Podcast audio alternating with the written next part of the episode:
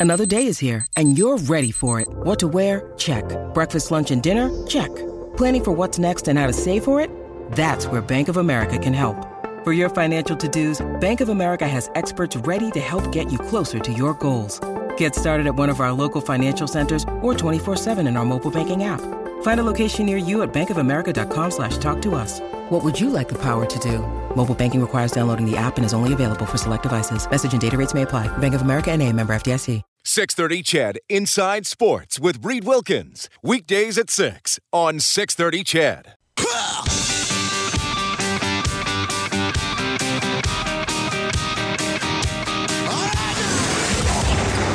Edmonton's home for breaking news on your favorite teams.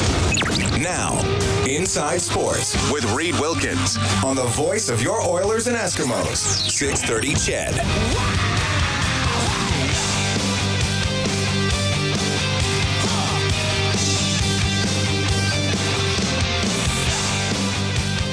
Velo has uh, kicked a 46-yard field goal. Ottawa up 23-21 on BC with just 2:12 to go, but uh, the Lions putting together a bit of a drive here, just now inside the 30-yard line.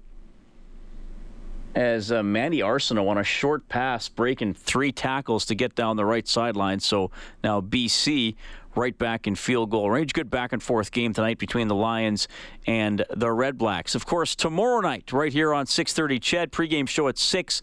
The game will start at eight. It's your Edmonton Eskimos taking on the Saskatchewan Roughriders. They hooked up for a classic back in week uh, three. It was the second game of the season for both teams. The Eskimos uh, went through a bit of a rough patch. They appear to be doing a little better, back up to 500. The Saskatchewan Roughriders got a, a win a couple of weeks after that over Ottawa, and since then, it's been, well, quite miserable on and off the field. Jamie Nye covers the Riders on a daily basis. Jamie, I'm, I'm not saying that to be a troll. I, I look at it as a miserable last month for the Saskatchewan Roughriders. How do you see it?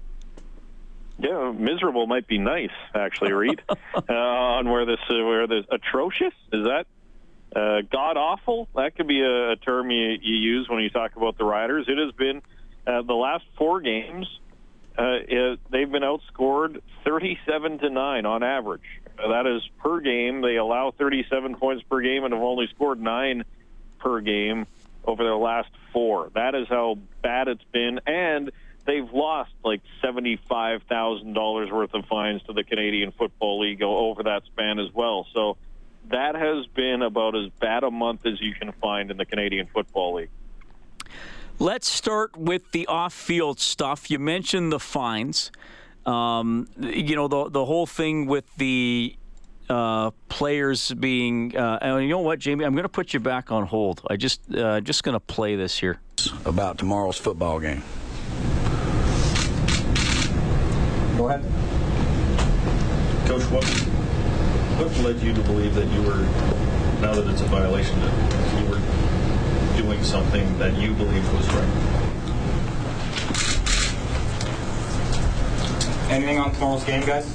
All right, so that was back on August 12th after Chris Jones read a statement about the fines and then said, Don't ask me about the fines.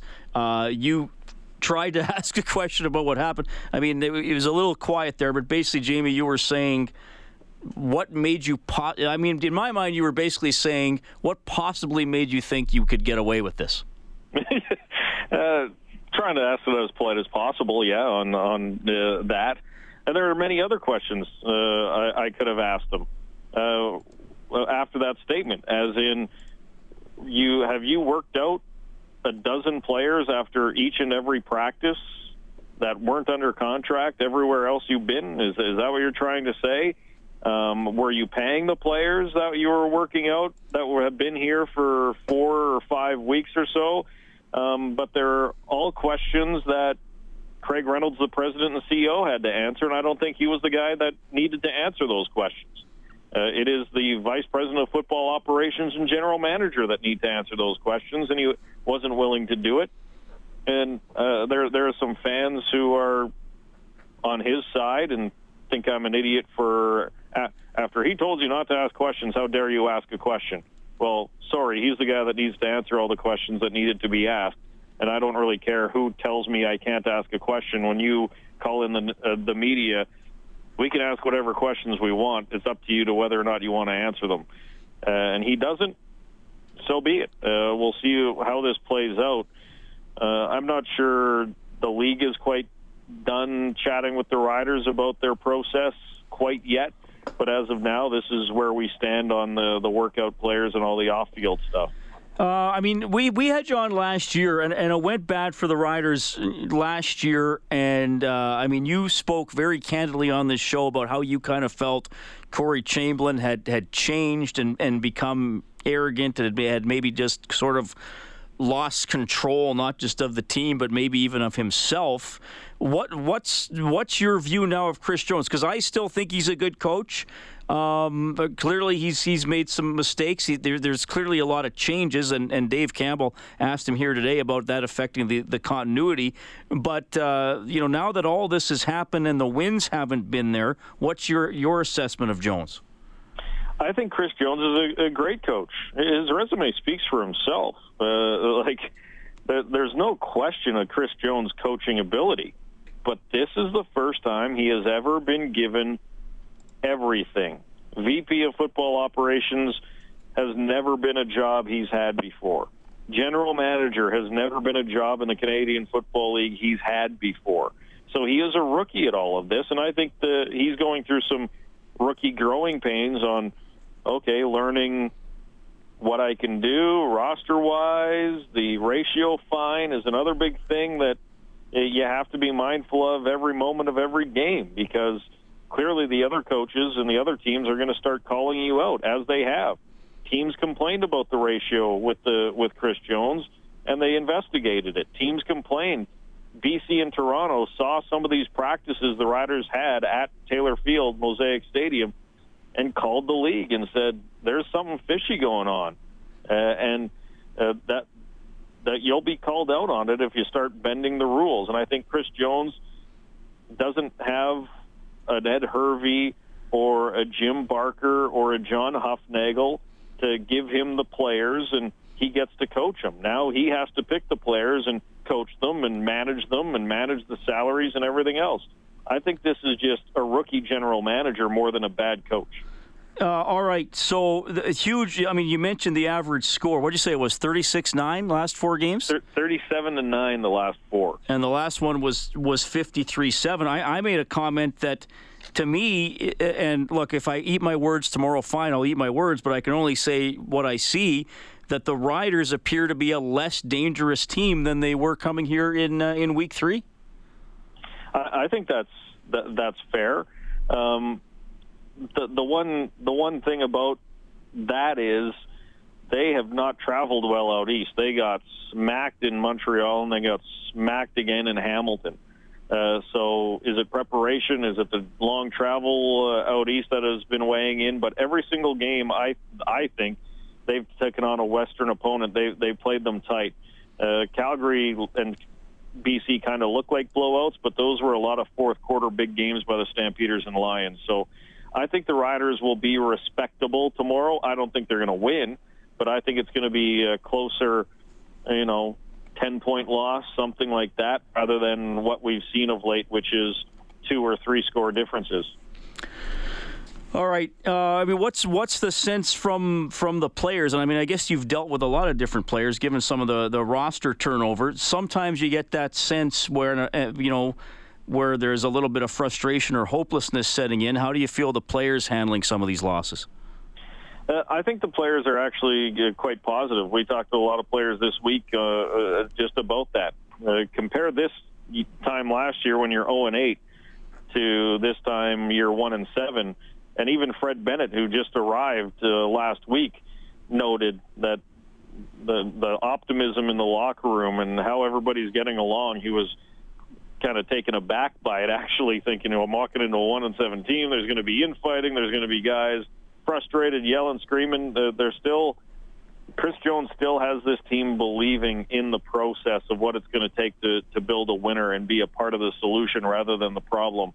And, and I think that's where again it shows Chris Jones is a pretty darn good coach and is pretty good at motivating players. And now it's just about the personnel of this team getting the right people in the right spots, and then the wins will come. It, it's a pretty positive group. Last year, you could tell they were just waiting it for it to end. Uh, this year, it, it doesn't feel like that at all. All right. Well, it's going to be interesting tomorrow night. It's always fun when these two teams play, and clearly, judging by the last game, it's uh, usually unpredictable. BC's up 29 23 on uh, Ottawa. This has been a good game tonight. A minute and a half left, Jamie. I know you're probably watching that one. So thank you so much for making time for us tonight, and enjoy the tilt tomorrow. Absolutely. You too, Reed, anytime. That is Jamie Nye checking in from Regina, CJME Radio. He hosts the Green Zone, and uh, tough couple seasons here for the Riders. If they do turn it around, let's hope it doesn't start tomorrow night. The Blue Jays have lost 6 3 to the Angels. Boston lost earlier today, so the Jays tied for first place in the American League East with the Red Sox. Baltimore won't benefit from that. They lose 4 0 to the Nationals, and uh, they stay a game behind. All right, Inside Sports on 630 CHED. You can always text us at 630 630. The phone number is 780 496 0063. Uh, Bob Nicholson was on Oilers Now earlier today. We'll get to some more of those comments when we get back.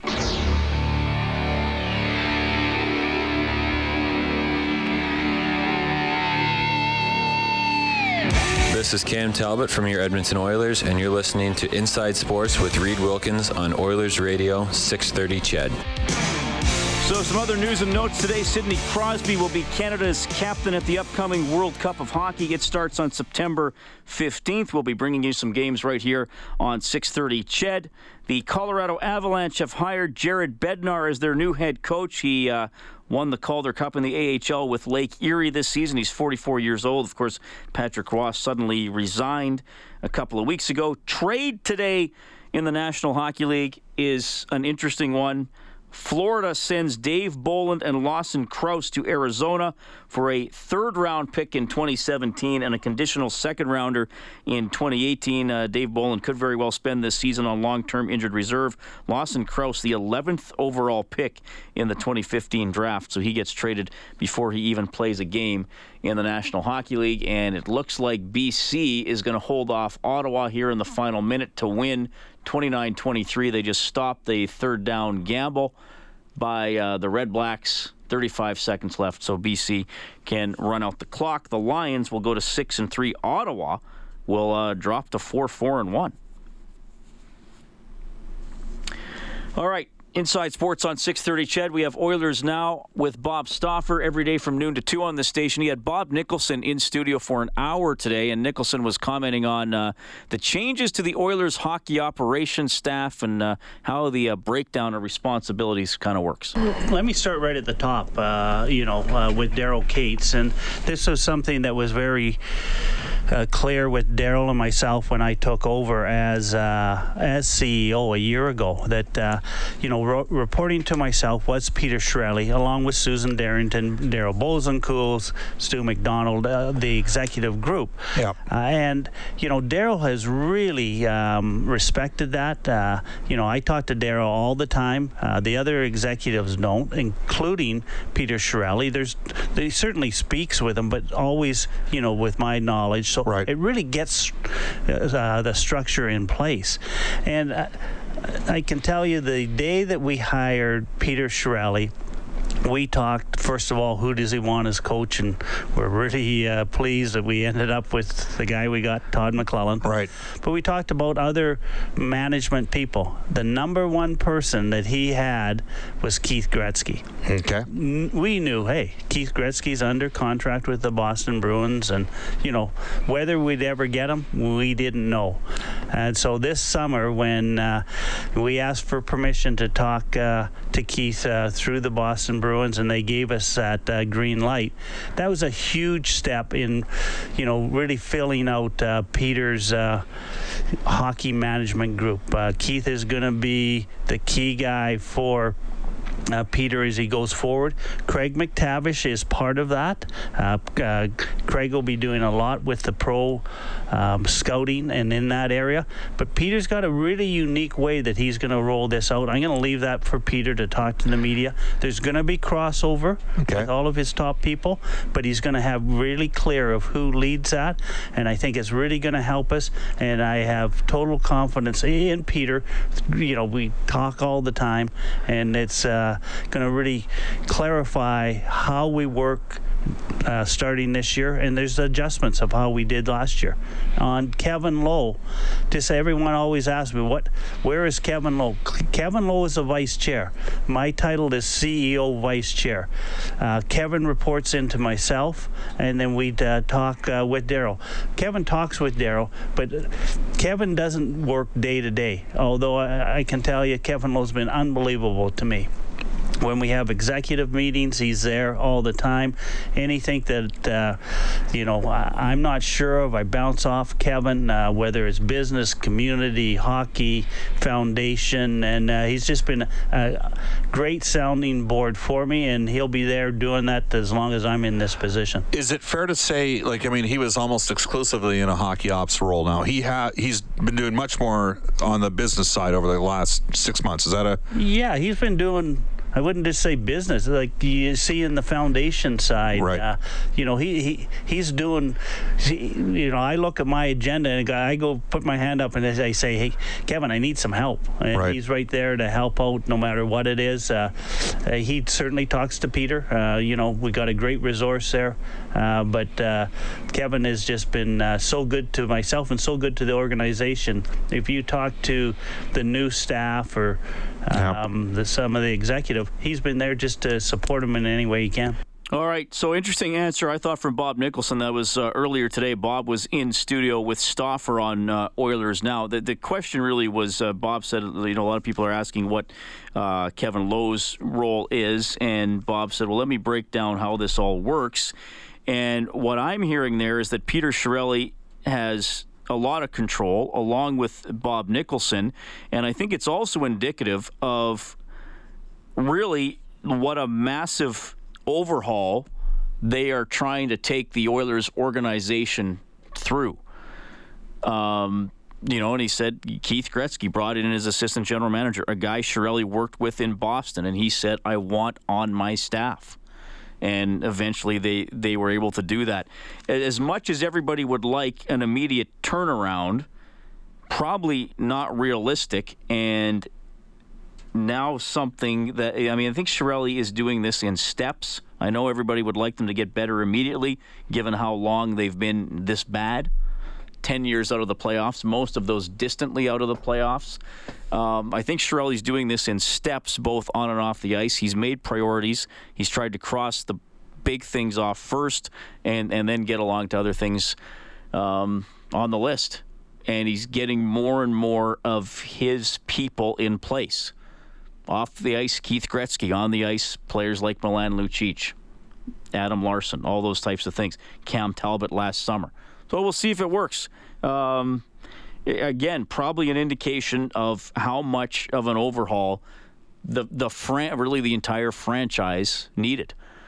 And I think Nicholson and Chiarelli are pretty much driving the buses on this and and getting support when needed from the you know the people they think are best to give it to them. We'll see how it goes. Uh, interesting to me to follow that along. You can text 630 630. Mo Z says losing Hall for a potential top two D man hurts, but I think it will help on many levels. What bothers me is that guys like Nugent Hopkins and Leon Draisaitl are being overlooked. I hope Nuge has a career year, and from what we've seen, Leon could be an incredible good number two centerman. That's from Mo Z. And uh, this texter says, of course, this person didn't sign their name. Am I the only one with the hockey season getting very close that is disgusted by the amount of CFL talk? Get it together, please. I assume I'm not the only one. Once in a while is fine, but judging from the lack of attendance, nobody really cares, and I don't think you can change that by yapping about them over and over. Okay, buddy.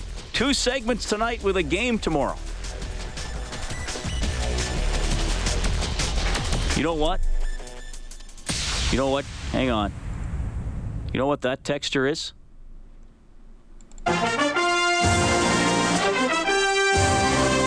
Turkey of the night.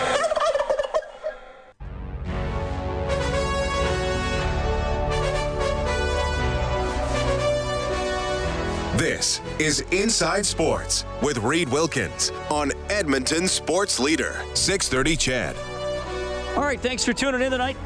In this half hour, we're going to bring you Glenroy Gilbert. He's the coach of Canada's 4x100 relay teams, including the men's team that was able to pick up a uh, medal in Brazil after that U.S. disqualification. That was pretty wild in the relay last weekend. And of course, Gilbert, 20 years ago, was part of the gold medal winning relay team at the Atlanta Olympics. Reed Wilkins with you. Thanks a lot for tuning in tonight. Uh, we got Jared on the open line, 780 496 0063. Hey, Jared. How's it going, Reed? I am doing great. Thank you for calling. Um, you know, there's all this talk about all these analytics, and, and I'm pretty in the hockey, and I'm very skeptical about it because in 1996, I saw Lemieux play in Edmonton. Okay. And every time the face-off was in the offensive zone, Lemieux was on the ice. When it was in the defensive zone, Ron Francis took it. Right. And every time the puck crossed center ice into the defensive zone, Lemieux went off and Francis went on. So Lemieux and Jagr never actually played in the defensive zone. So their possession times or offensive zone times look great because they never actually play in the defensive zone. And so I, the, my worry is that players can be almost like eliminated from the NHL because the fact they like can can construct this framework of these statistics based on all these things where a player maybe has something else to offer, but because of the analytics, they don't even get a chance to uh, to get like a goalie with the size thing now. He may have a lot to offer, but they have basic guidelines. And even in the mid 90s, they had certain things that they would look for, like in junior players, size and everything, and players can get eliminated before they even get a chance. Well, it's funny you bring up Ron Francis because he was a pretty good offensive player too when he got the chance, wasn't he? You're, you obviously remember him. Yeah, uh, he was he was very good. But I was saying, in a sense, like I was a huge Lemieux fan. Yeah. But it kind of was uh, a bit of a disappointment to see that he only played on the one side of the ice. And I know Gretzky was like that a little bit, and some other players were. But it was very, very obvious that it was always Ron Francis on the defensive side and Lemieux on the offensive side of the puck. Jared, do you have a minute here? Because I want to play you a clip, and I have to put you on hold to do it, and then I want to bring you back in after. Is that cool? Because I think you're you like you want this. Me, you want me to call back? No, stay. I'm going to put you on hold. You'll be able to hear the radio station, okay. and then I'll bring you back in. Okay? Sure. Okay, so he's uh, Jared's commenting on analytics and hockey. I want to play this. Uh, it was this was on Oilers Now with Bob back at the end of July. And then I use this clip on my show, and it's Bill Peters of the Carolina Hurricanes commenting on analytics. Here we go. Well, analytics are here to stay, so you better embrace them. You better be in the you know the modern game and be current. I think it's more of a management tool than it is a coaching tool. I like it, and what it does for our organization is Eric will do studies and he'll do all these projects, and what they do is they provoke thought. So he comes in and presents to us as coaches, and it provokes conversation and meaningful thought, and it might open up some ideas or some solutions. And I have no problem dialing up his extension, saying, "Hey, I need you to come down and for 20 minutes and explain something to us and show us what you're." You're doing here. And then after that 20 minutes, so he wants to stay, and I kick him out. I say, "You got to. We're done. We're in the trenches here. We got to practice in an hour." I said, "You got 20 minutes, and away you go." But you know what? They're valuable. They're valuable, valuable people. And where I think it really comes in is, you know, contracts and negotiations and evaluating players throughout the league. And we have our own, uh, we have our own analytic tools, and those are your eyeballs. So don't be afraid to use those either. All right. So there, there's an NHL coach, Jared, basically saying it's it's more of a um, you know, it's more of a management tool. And, and look, I think there's value. They can reveal things. I, I, personally think they can reveal maybe some things about depth players. You know, which third or fourth liner might actually be getting more done because their their names aren't on the score sheet. Um, as, as much. But look, if you're a coach, and I made this point earlier uh, when I, I, did a thing off the top of the show about how players often use disrespect as motivation, whether it's real or peer perceived or fabricated.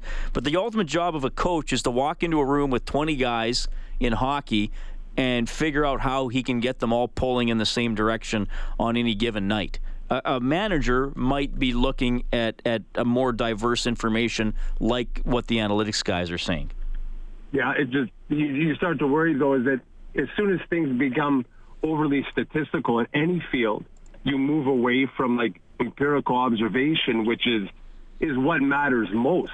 Watching the player see how he actually plays, and a lot of the things like now in the NFL they have where they can, like uh, they can uh, when the player sweats, they can evaluate the sweat and seeing how, see how much of the electrolytes they use, how many how many steps they take in a practice, and then they know when to like discard of a player when they think his knees may be breaking down or something like that. So, well. Uh, but here, here, I mean, I, I, totally understand what you're saying, and and, and I agree. I, I, I, I do think there are some people who have taken the analytics a little too far, because you can't forget the human element.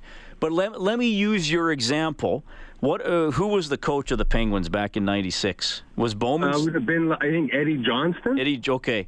So uh, anyway, so let's say they they had that game here in Edmonton, and after the game he gets um, a, a, zone starts sheet, and he sees, oh my God, I, I never gave Ron Francis a, a face-off in the offensive end. I know Ron's good in my own end, but there are some wingers I'd like to see them maybe start with the puck. So, you know, zone starts is one one thing they, they look into. So I think sometimes they can maybe remind a coach of something or say, oh, geez, I wanted to use this guy this way, and, and in this game I didn't. Or maybe he looks at that game and says, wait a minute. Ron Francis uh, is, is getting killed lately in the defensive zone. I better give Mario some time there. So even though he's in his own end, the other team's worried just because he's out on the ice. You know, it's little things like that little thing. But also, I think that, uh, like from my experience, like playing or whatever, statistics can be used by coaches. You can twist them any way you want by only like dropping the context on everything. You know, like on contract negotiations, especially uh, when there wasn't as many, but plus minus was the big one. Right. And you can you can make such a big deal of that. Uh, you know, but it's based on who you're on the ice against and everything.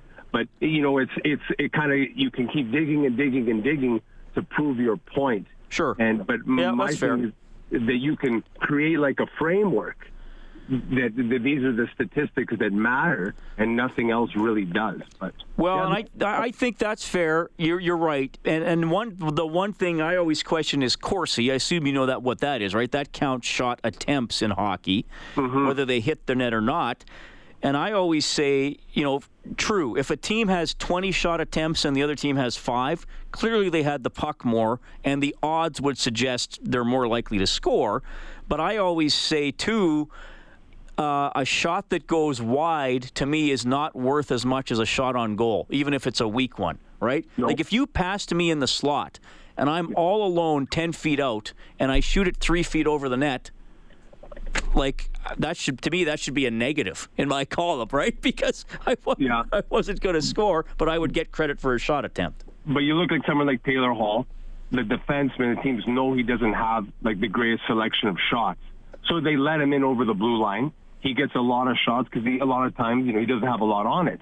But a player like uh, Alexander Ovechkin, they're going to tighten that gap quick because they know if they give him the top of the circle, he can score. So there's stuff like that that, based on the skills of the players, that you know you're going to give Taylor Hall room because he's not really that much of a threat to score with his shots. But Ovechkin, if you give him the top of the circle, he can score. So that's nothing really statistical. That's just more based on Ovechkin's skills versus Hall. And that's why Peters says, and a lot of coaches say they don't want players thinking about the analytic stuff on the bench or on the ice, right? They want them to, to play the game and, and play as they've been instructed leading into it. Jared, good call, man. it, it is an interesting uh, it is an interesting yep. debate for sure. I appreciate you listening. Okay, have a good night. All right, that is Jared, 780-496-0063. It is 842. Quick timeout, and then the coach of the uh, medal-winning men's 4x100 Canadian relay team, Glenroy Gilbert, when we get back.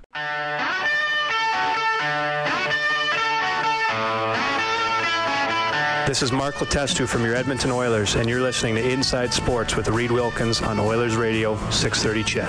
NFL preseason note tonight in Seattle. Dallas quarterback Tony Romo has left that game with an apparent back injury. Dallas is up 7 3 early in the second quarter. Uh, tonight, BC winning in Ottawa. The Blue Jays lose 6 3 on home turf against the Los Angeles Angels. Well, the uh, Olympics, a great Olympics for Canada, 22 medals. One of the medals for the Canadians 4x100 relay team. Glenroy Gilbert, former Canadian sprinter, is the coach of that team. Glenroy, welcome to Inside Sports. How are you doing?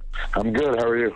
I'm doing uh, very well. Uh, th- thanks for having me. Uh, thanks for joining us on the show. I mean, certainly you'll have an interesting perspective on uh, on what went down in, in Rio in general, and certainly with some of the sprints. But uh, I'm sure, uh, you know, deep in your heart, you're you're like a lot of us. You're just a sports fan. So were, were you pretty thrilled with, with Canadians in Rio overall? Oh yeah, I mean it was. they were remarkable games for all the all the sports, all the athletes and coaches that were there. Um, you know, 2012, obviously we did well, but we did much better uh, this this time around. So of course I'm I'm ecstatic. When uh, you, you're coaching relay teams, and uh, yeah. you know, it, it, seems every year. Glenroy, every Olympics, every World Champions, and, and it happened to Canada four years ago in London at least somebody gets disqualified. I mean, is this one of the most technical events? Is this one of those events where there's so many things that can just go wrong in a relay?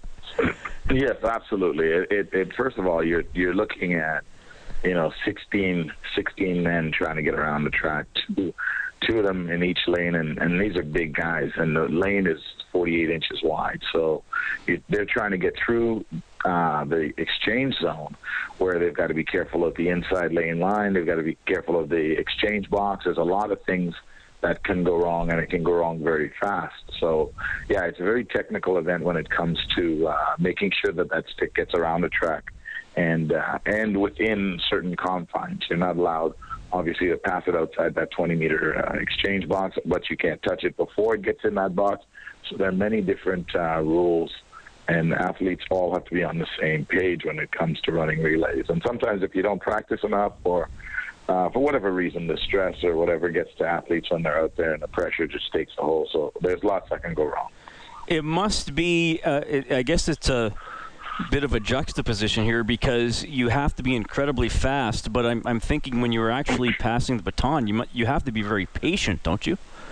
Yes, you have to be patient. You have to have uh, pretty good timing, uh, pretty good rhythm, and you have to have worked together for a little bit because then I think when you do that, there's a certain level of comfort that you have. But again, you're never fully comfortable because you also recognize that you're passing to someone else and you hope that they leave the mark on time. You hope that they're patient.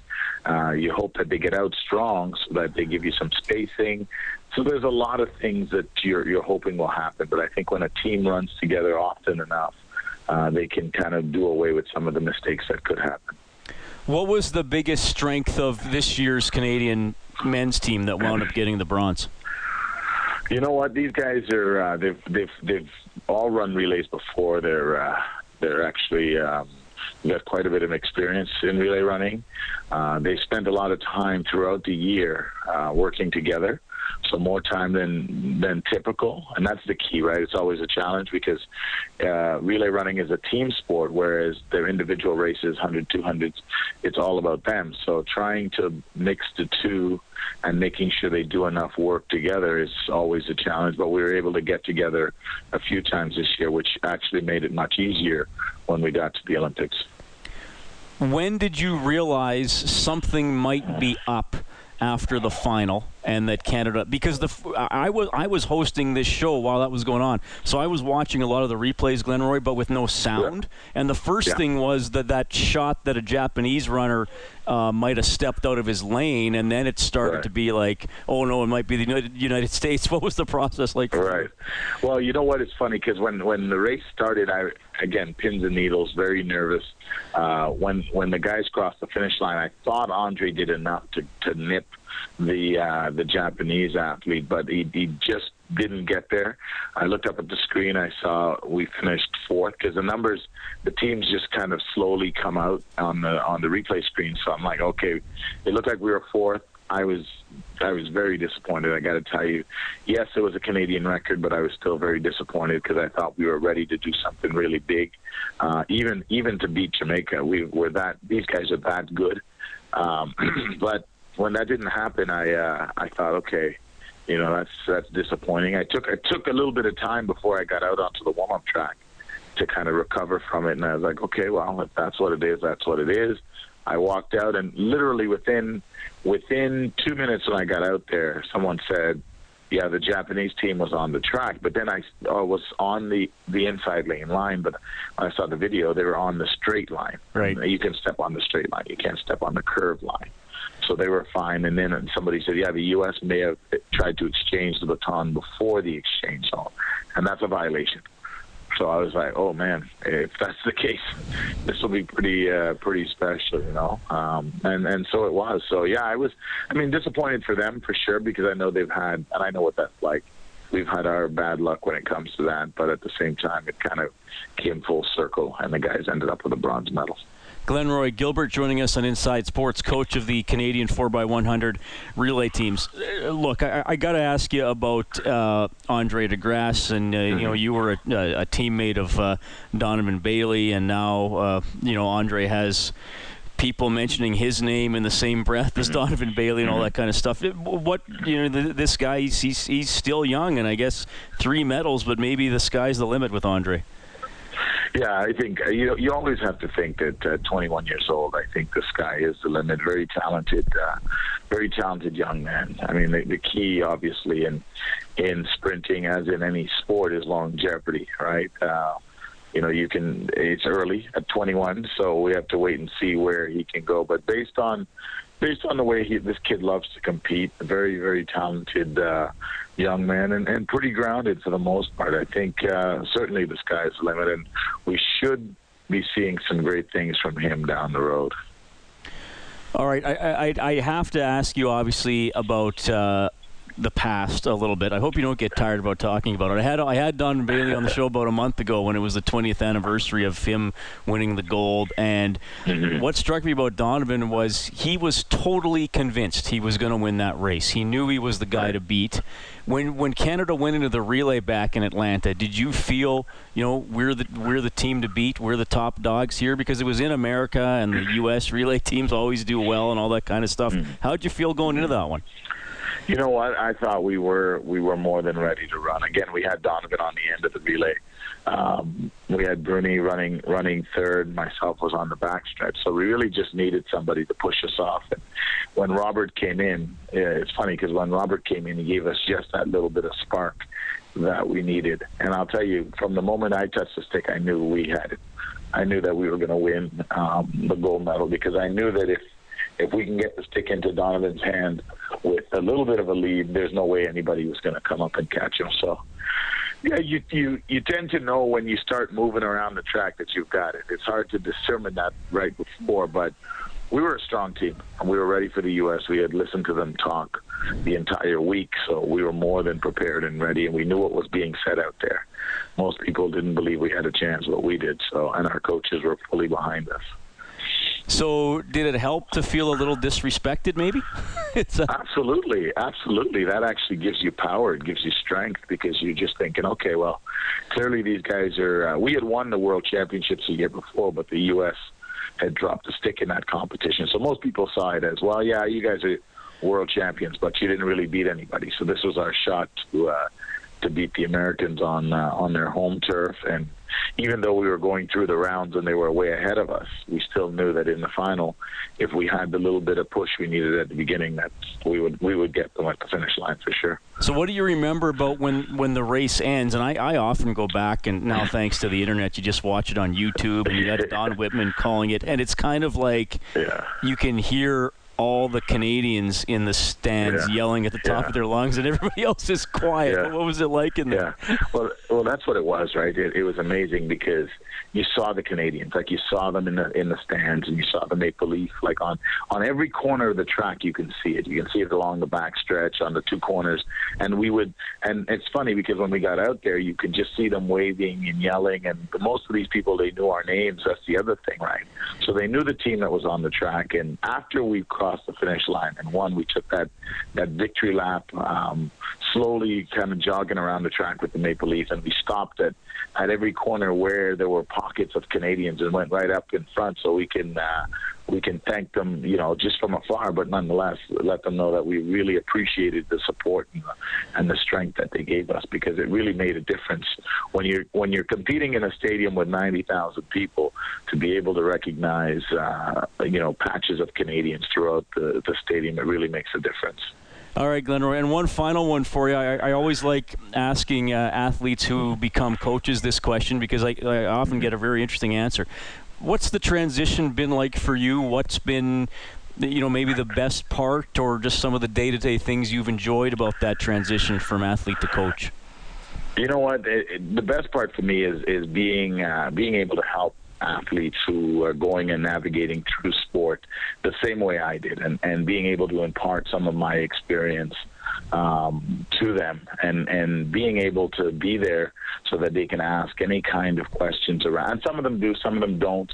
But just being able to communicate a certain uh, expectations, a certain um, calm that those athletes need to understand from being an athlete in the past and also from coaching now. Uh, just imparting my knowledge to them and seeing them flourish. I mean, watching those guys in uh, in, Lon- in London, watching the disappointment, living through that, and then coming back to uh, to Rio and watching also how these guys how these guys performed. And they did it for the guys who weren't there, who weren't able to get it done in 2012. So there's a bit of a brotherhood there and uh, camaraderie with all these sprinters. So watching that develop was uh, has always been fantastic for me. Glenroy, it was fantastic. Obviously, watching you during your career and now your impact as a coach has uh, led to some medals as well. Really appreciate your time here on Inside Sports, man. Thanks, thanks for having me. I really appreciate it. Great stuff. That is Glenroy Gilbert, gold medalist at the 1996 Olympics, coach of Canada's 4x100 meter relay teams.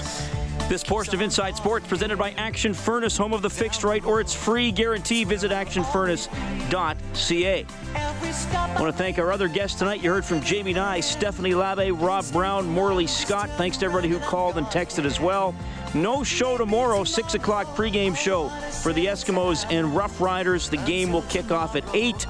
I will be back on Monday. Guests will include Olympic gold medalist in wrestling, Erica Wiebe. The producer of the show is Dave Campbell.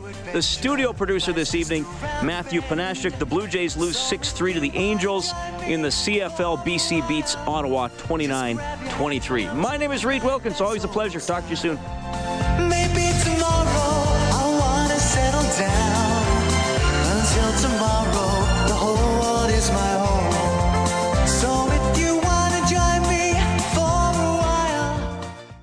630 CHED Inside Sports with Reid Wilkins. Weekdays at 6 on 630 CHED.